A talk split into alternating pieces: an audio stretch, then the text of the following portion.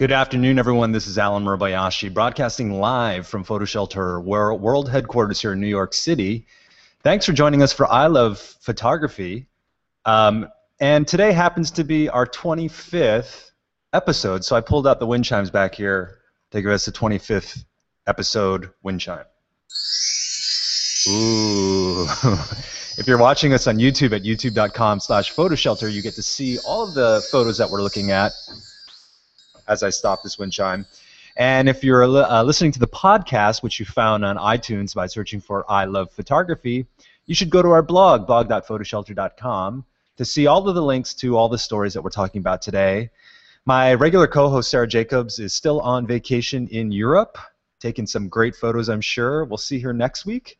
Um, and I'm kind of bummed not to be celebrating the 25th with her, but we'll get to the 26th with her.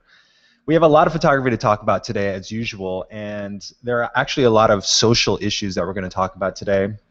Seems to be a lot going on. As you recall, uh, not so surprisingly, um, because it's all been all over the news, that Malaysian Airlines uh, airplane was shot down allegedly by uh, Russian separatists using uh, anti-aircraft missile coming from Russia or supplied to them by Russia, I should say, allegedly. We don't really know uh, completely yet. Uh, the U.S. and other uh, allies are assembling some proof uh, to try to, to convince other European nations that this is the case. But another, at any rate, what we're really talking about is the photography of that.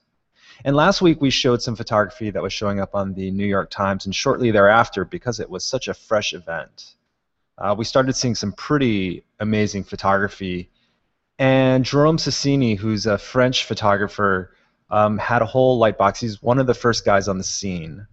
And he had a whole uh, set of images that was on the Time LightBox. And Time ran these images um, and had this warning slide at the beginning of the set, which says some of the following images are graphic in nature and might be disturbing to some viewers. And of course, the first image which we'll look at here is uh, a body that fell through the roof of a home um, and is just kind of lying there.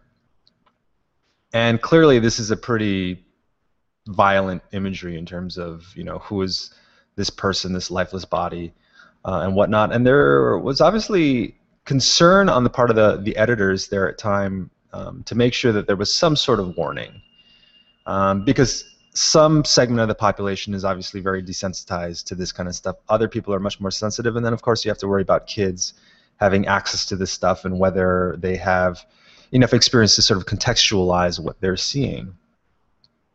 But incredible images uh, nonetheless. And then uh, over the weekend, the New York Times ran this particular image on their front page.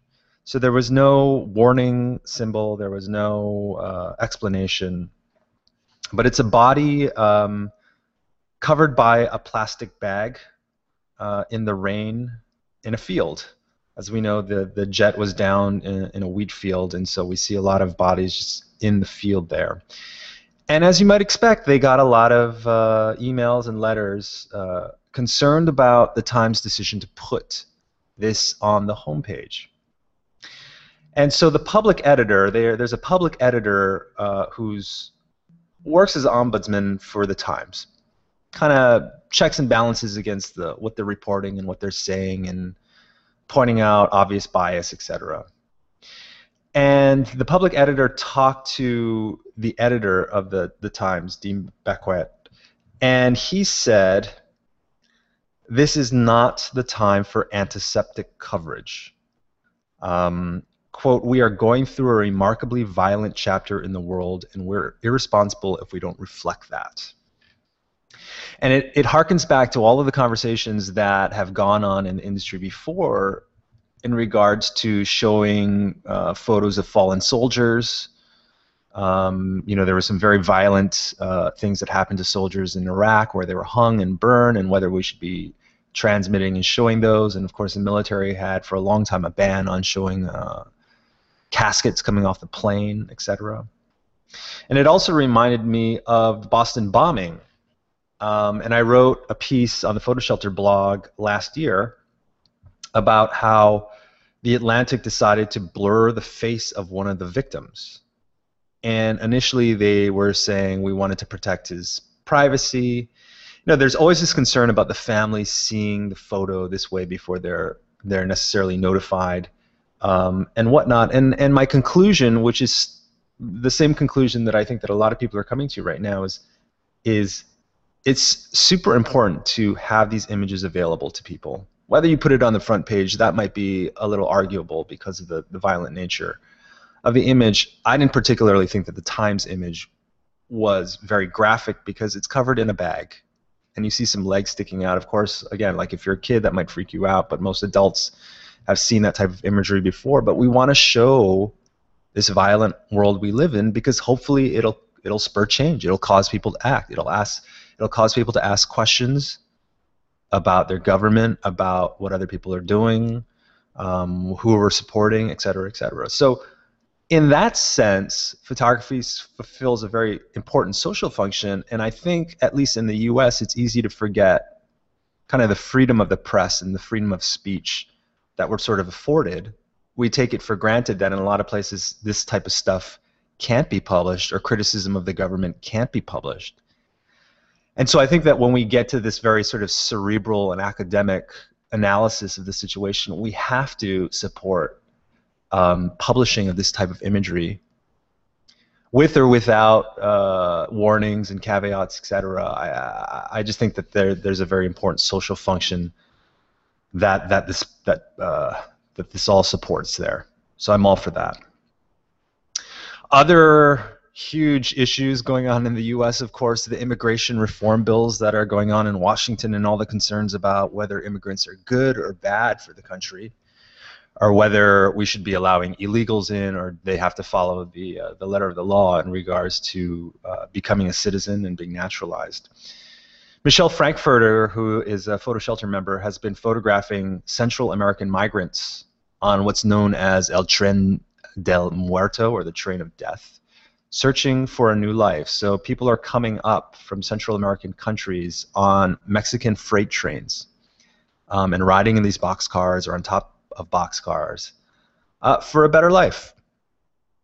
And you know, we talked about uh, several times the Instagram account uh, called uh, at Everyday Africa, and how a bunch of photographers in Africa are just putting up Instagram photos of everyday life in Africa, in part to dispel stereotypes that people might have about what Africa is and what goes on in Africa. You know, there's obviously this sort of like, oh, there's you know people with rings around their neck running around the Serengeti killing lions, which might be the reality for a very very small subsection of Africans. But of course, there's just like normal everyday things that go on in Africa.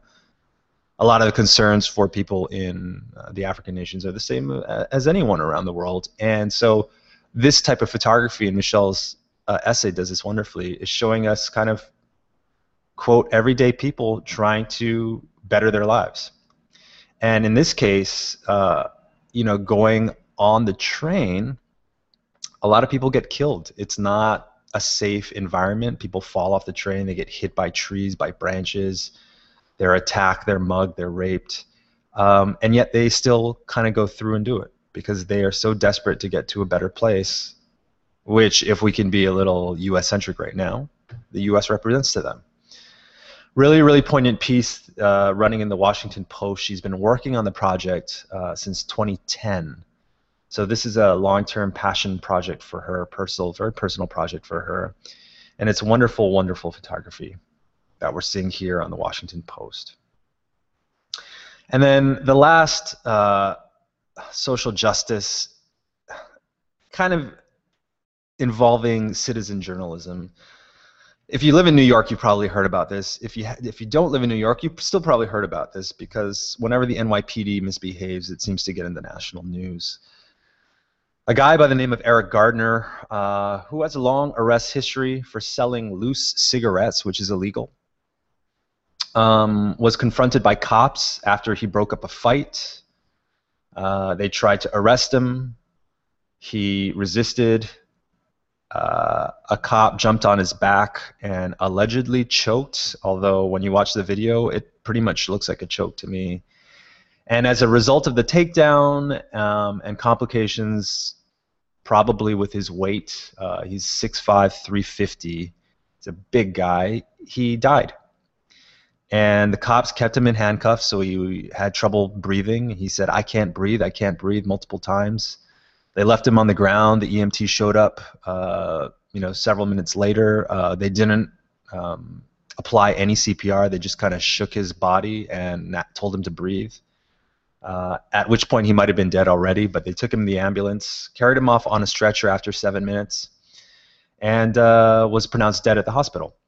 So there are two separate citizen journalists who were taking video, and we're looking at some of the stills from that. There was Eric's friend who shot the takedown and the choke incident. And there was another woman who shot the EMT response after he had already been on the ground and again, when we talk about the mission of citizen journalism and freedom of press to thwart oppressiveness, uh, I can't think of a, a more clear cut example.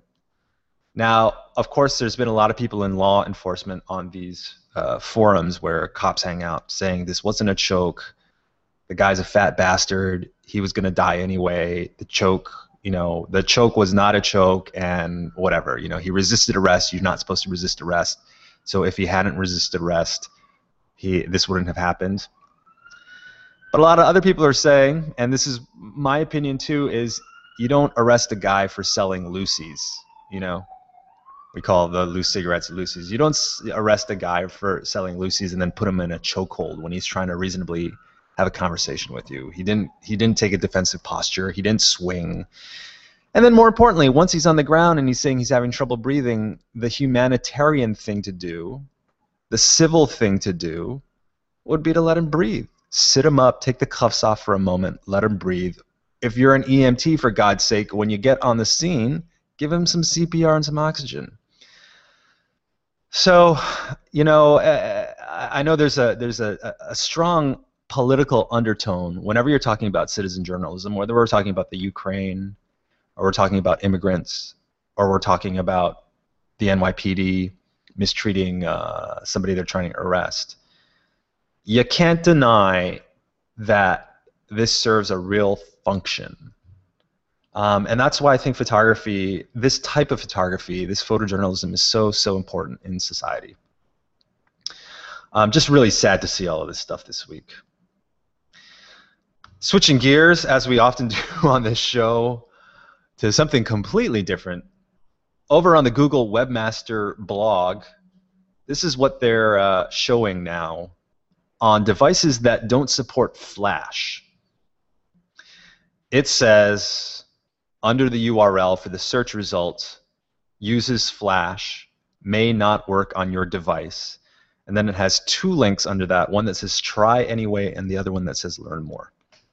So this is kind of a passive aggressive way, or maybe not so passive aggressive way of Google to say, hey, stop using Flash. It's not working on mobile devices, and we know more and more people are accessing the internet off of mobile devices. And it's something that we've been saying for years, which is if you're a photographer and you have a Flash based website, you are not serving your marketing needs appropriately people are coming to your site on mobile devices, whether it's an iPhone, iPad, Galaxy, what what have you, and they might not be able to see your site. And technologies like HTML5 have existed for years, and there's no reason not to get on the bandwagon. Everything that you could do on a Flash website for on a photography site can be done now uh, with HTML5 and and JavaScript. And uh, the PhotoShelter Beam websites uh, are case in point for that, as are many other websites that are out there. So you have a lot of options. The one option you shouldn't consider is continuing to use your Flash website.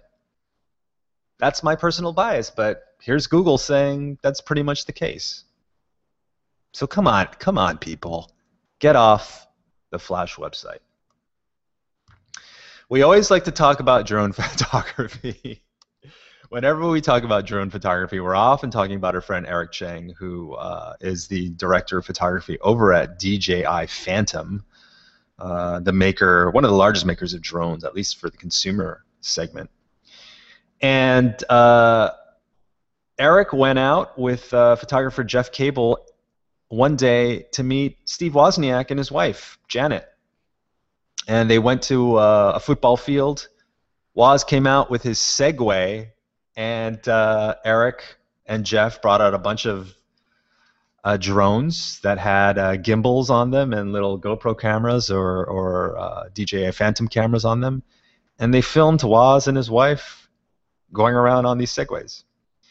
Um, and it's just it's just kind of funny to see Woz, who, if you know anything about Woz, he was a co-founder of Apple Computer.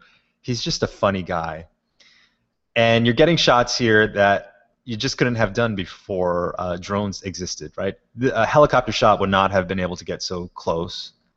Uh, the drones fly very close to their heads, and if they fall on their heads, you know, they get a couple minor scratches, but no one's gonna get seriously hurt and it's just funny to see Woz on a Segway because Segways are funny, um, and it's just a cute video. So I, I always get a little FOMO. I always get a little jealous when I see Eric doing cool things like this. I think it might be time for me to go out and get a drone. Uh, DJI Phantom has the Phantom 2 Plus, which looks like a pretty sweet uh, get up. So we'll see. We'll see. Maybe I'll surprise you guys with uh, my own drone video or drone photos in the future. Uh, the site Uncrate, which features, I think it's accurate to say, features gear for dudes. Um, and they highlighted an app called One Hour.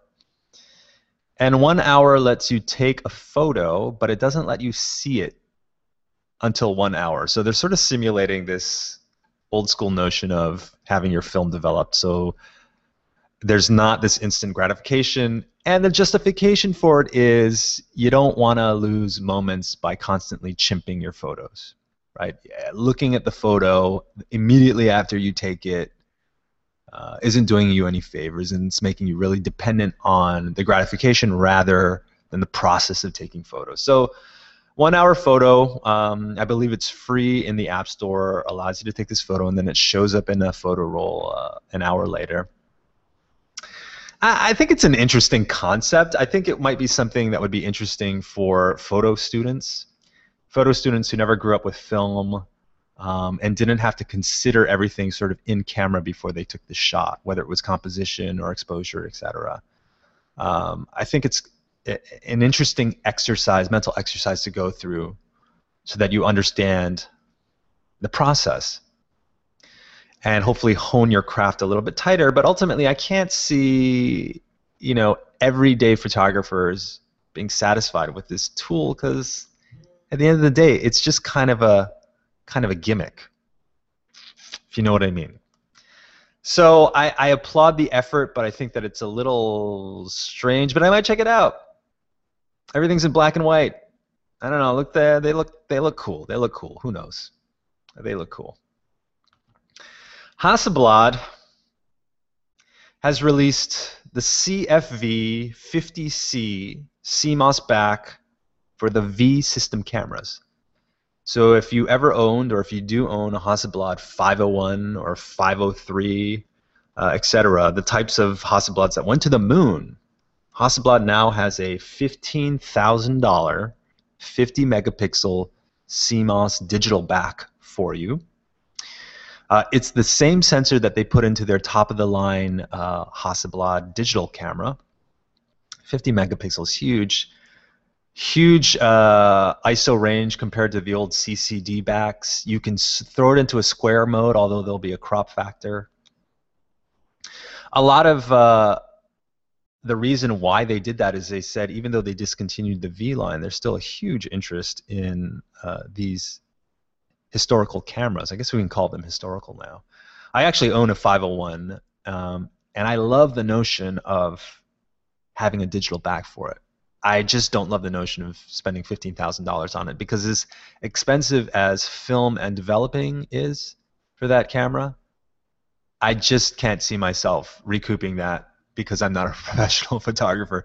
But boy, would I like to try this. Now, when you put my fandom aside for this camera, you can also go back to all of these weird, questionable decisions that Hasselblad has been making in the past couple years. Their Lunar series, if you know, they took Sony NEX 6s and they slapped different accoutrements like wooden handles on them and tried to sell them at much higher prices. I don't understand what's going on with Hasselblad. I mean, I, I, I know that the medium format market is a, is a very tough market. It's not a very large market. These cameras cost, you know, 20, 30, 40,000, $50,000 a piece. Um, and so it's a little bit, a little bit questionable that they're releasing a $15,000 back. Um, and the other thing is, you know, because it's a it's a, a three to two aspect ratio, it's a rectangular sensor. Even though it's you know four times larger than your 35 millimeter, it's a rectangular sensor. And if you want to shoot in portrait mode on the rectangular sensor, you have to get a prism attachment for the camera. It's not like the old school backs, digital backs, where you could just rotate them 90 degrees and it would be fine. That's not how this back works. So it's challenging because if you're doing portraiture and you want to do a, a portrait aspect ratio, you're going to have to get more than just the back, or you're going to have to like throw it on its side and look through the camera on its side. It's just it's weird. It's weird. But Hasselblad, if you want me to try it out, send it over. Okay. over on the Atlantic, we've talked a fair amount. You know, when we're discussing the social photography, we've talked a fair amount about uh, cultural issues. And I love talking about the impact of photography uh, from a cultural standpoint because so much of photography now is social photography, um, as a lot of pundits have referred to it, where it's more like communication than it is necessarily documenting or commercializing a product and whatnot. And uh, over on the Atlantic website, uh, one of their uh, journalists, Alexis Madrigal, has an article called Baby Photos and Clinging to My Principles. Um, and when he had a baby, he decided that he wasn't going to publish photos on social media. Or if he was going to post it on social media, they were going to be in closed groups, uh, not on Facebook, not on Twitter, etc. And he's found that as his child has gotten a little bit older, he wants to publish photos, not just to his friends, but to the world at large. It's kind of an interesting psychology of, you know, I'm so proud of my kid. I'm so thrilled that I want a larger audience. But he's also very aware of all of the privacy concerns. And there have been other articles that have preceded this about people saying, I'm never going to post a, a, photo on my kid because they deserve to make that decision to enter into the world of the internet and social media and the photos always up there for the rest of their life. They deserve to make that decision for themselves. So the end of the essay is I'm kind of slowly, gradually deciding that I want to release photos of my kid online, and this is the photo where he's comfort comfortable uh, with at the time, and it's a photo taken from above of his child's head next to a garden and I I applaud it. I mean, I I understand the concerns about a child being put into social media. I personally think like a lot of those concerns are sort of unfounded. I think that if you're a parent and you're not trying to embarrass your child, then having the photos up there, particularly in a society where hundreds of millions of photos are uploaded in any given day or are created in any given day, you know the chances of one photo of you as a baby affecting the rest of your life i'm sure there'll be cases where that is true but it's literally going to be like one in a billion when that actually happens. Like oh look at this baby. He was eating a bug and now he's uh, vegan you know? Like are we really concerned about that? Are we really concerned about that for the millennials and the generation that that follows them? I don't know. I don't know. But a really interesting essay on photography and culture. Love it. The last thing that we have for you today, another another photojournalism sort of social issue, humanitarian uh, story here. The Norwegian photographer Harald Henden uh, is over in Gaza covering that conflict. As you might know, uh, Hamas and Israel um, have started kind of violent campaigns against each other. Um, and however you feel about the situation, and obviously there are people that are pro uh, Palestine or a pro Palestinian state, or they're pro Israel. The one thing that I don't think you can dispute is it's a tragedy when civilians are caught up in this. And it doesn't matter whether Hamas is putting uh, missile batteries next to hospitals or whether Israel is going in and kind of indiscriminately killing people uh, and vice versa. When civilians are killed in conflicts started by uh, respective governments, it's tragic. This particular uh, story over on Petapixel is about uh, Harald Hens- Henden, who was shooting a report. He's a photojournalist. He was shooting a report with a videographer when a bomb went off. Uh, he ran to go take pictures of the carnage. Uh, he found a child that was injured. He helped to apply first aid, and he carried that child to the ambulance, and then promptly picked up his camera and started shooting again. There's always been a lot of questions about when uh, photojournalists are in a situation where they could uh, render aid to someone. Should they render aid and put down their camera, or should they keep shooting photos because the importance of those photos outweighs helping someone?